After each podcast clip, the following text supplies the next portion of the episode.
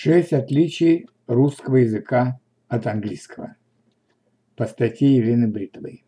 Знание этих различий поможет вам лучше понять некоторые правила английской и русской грамматик и облегчит изучение этих языков. Первое. В английском языке нет категории рода. В русском языке род выражается при помощи окончаний. Дом – мужской род, семья – женский род, солнце – средний род. Но в английском род просто отсутствует. Нет таких понятий, как род мужской, женский и средний. А как же он или она, спросите вы? Это не род, а лишь разные слова, обозначая представителей женского или мужского пола. И эти местоимения можно употреблять только по отношению к людям. Например, a girl – she, a boy – he, a cat – it, a window – it.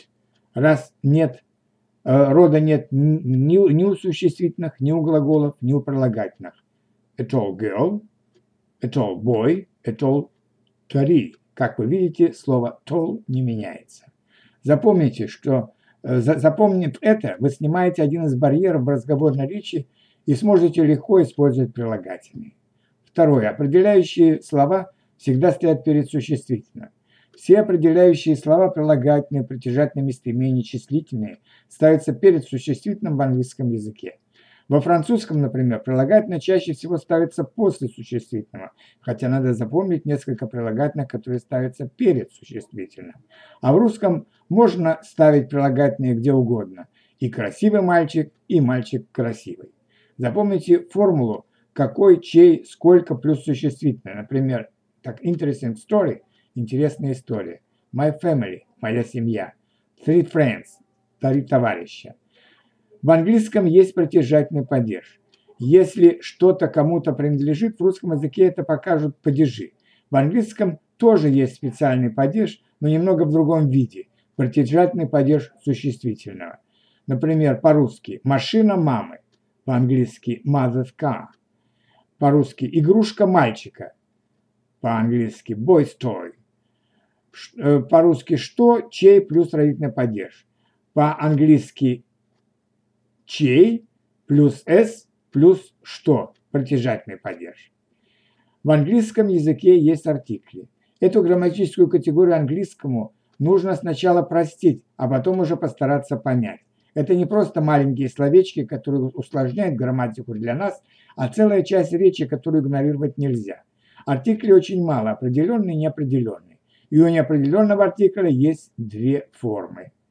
«э» ставится если следующее слово начинается с согласного звука. N ставится, если следующее слово начинается с гласного звука. Неопределенный артикль произошел от староанглийского слова one и под действием редукции сократился до одной буквы. Но значение не изменилось, поэтому если перед существительным мысленно можно подставить один какой-то, то в английском должен стоять этот артикль. Определенный артикль the произошел от английских местоимений this и that, а также под действием редукции сократился. Если перед существительным можно поставить этот или тот, то в английском можно смело ставить артикль the. Например, there is a book on the table. На этом столе е, э, э, э, одна какая-то книга. The book, is, the book on the table is very interesting. Эта книга на столе очень интересная. Зная это, вы снимете 90% сложностей. Остальные 10 придется запомнить. А в русском языке, как в большинстве славянских языков, артиклей нет. Пятое. Время английского глагола отвечает на два вопроса. Когда и какое? Начнем со статистики. В русском языке четыре времени глагола. Настоящее, прошедшее, будущее. И специальное будущее глаголов совершенного вида. Например, я читаю, я читал, я буду читать, я прочитаю. Зато целых 32 временных конструкции можно рассчитать в английском языке. 12 времен предполагается для классического изучения грамматики, но всего 9 норм нужно знать, чтобы уверенно чувствовать себя в языке изучаемого языка. В стране изучаемого языка. Их и стоит выучить до автоматизма. Время английского глагола – это более комплексное явление, чем в русском. Оно выражается, когда произошло действие. И с этой точки зрения, так же, как в русском языке, есть настоящее, прошедшее и будущее – present, past, future – также время английского глагола подчеркивает, какое было действие. Простое, simple, обычное, ежедневное, длительное, continuous, требуется определенный отрезок времени и, или подчеркивается процесс выполнения действия. Совершенное – perfect. Оно уже совершилось или должно совершиться к определенному моменту. Сочетание характеристик «когда» и «какое» дает и дает английские времена. Для формирования времен подключаются так называемые вспомогательные глаголы. Запомнив их, очень легко формировать времени, времена по следующей схеме. Когда какое? Present, simple. He, she, it. Do, does э, э, при, э, при, при вопросах или отрицаниях. I play, he plays. Do you play? Uh, continuous. M is инговая форма. А. He is playing. We are playing. Perfect. Have плюс третья форма глагола. Иди. Has. He has played. Past. Вторая форма глагола или иди. Did. He played was the инговая форма. He was playing continuous. И perfect had и третья форма глагола did. He had played. Future will плюс э, неопределенная форма глагола без to. He will play. Will be и инговая форма future continuous. He will be playing. Или perfect will have, третья форма глагола, he will have played. В английском, в английском порядок слов определяет смысл. Английский относится к группе аналитических языков, то есть с употреблением специальных средств, вспомогательных глаголов, служебных слов, определенного порядка слов для связи слов предложений. В русском языке меняется само слово, в английском же смысл передается порядком слов или дополнительными формами. Например, охотник убил медведя, Медведя убил охотник, убил медведя охотник. Убил охотник медведя. Это по-русски. Как бы мы ни переставляли слова предложения, смысл от этого не меняется. Мы понимаем, кто кого убил за счет поддержанных окончаний. Кто охотник, кого медведя. Но этот трюк не пройдет с, с английским языком.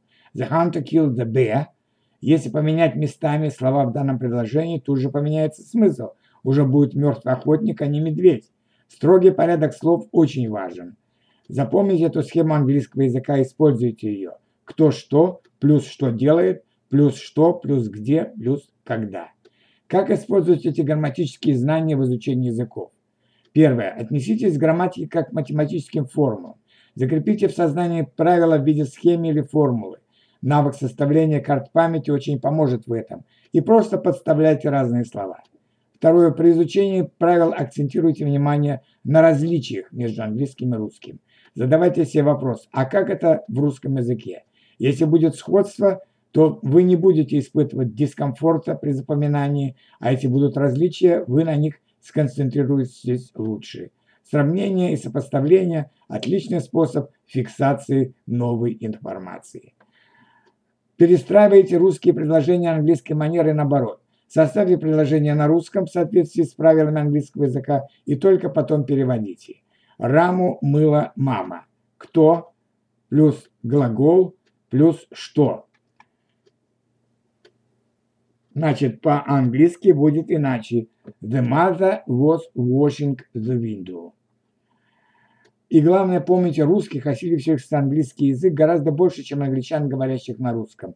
Повторяйте это как мантру – как только опускаются руки. А иностранцы, изучающие русский язык, должны почувствовать гордость за то, что такой сложный, но такой богатый русский язык, на котором писали знаменитые писатели Пушкин, Лермонтов, Тургенев, Толстой, Достоевский, Чехов, Борис Пастернак, Анна Ахматова и Михаил Булбул-Булгаков.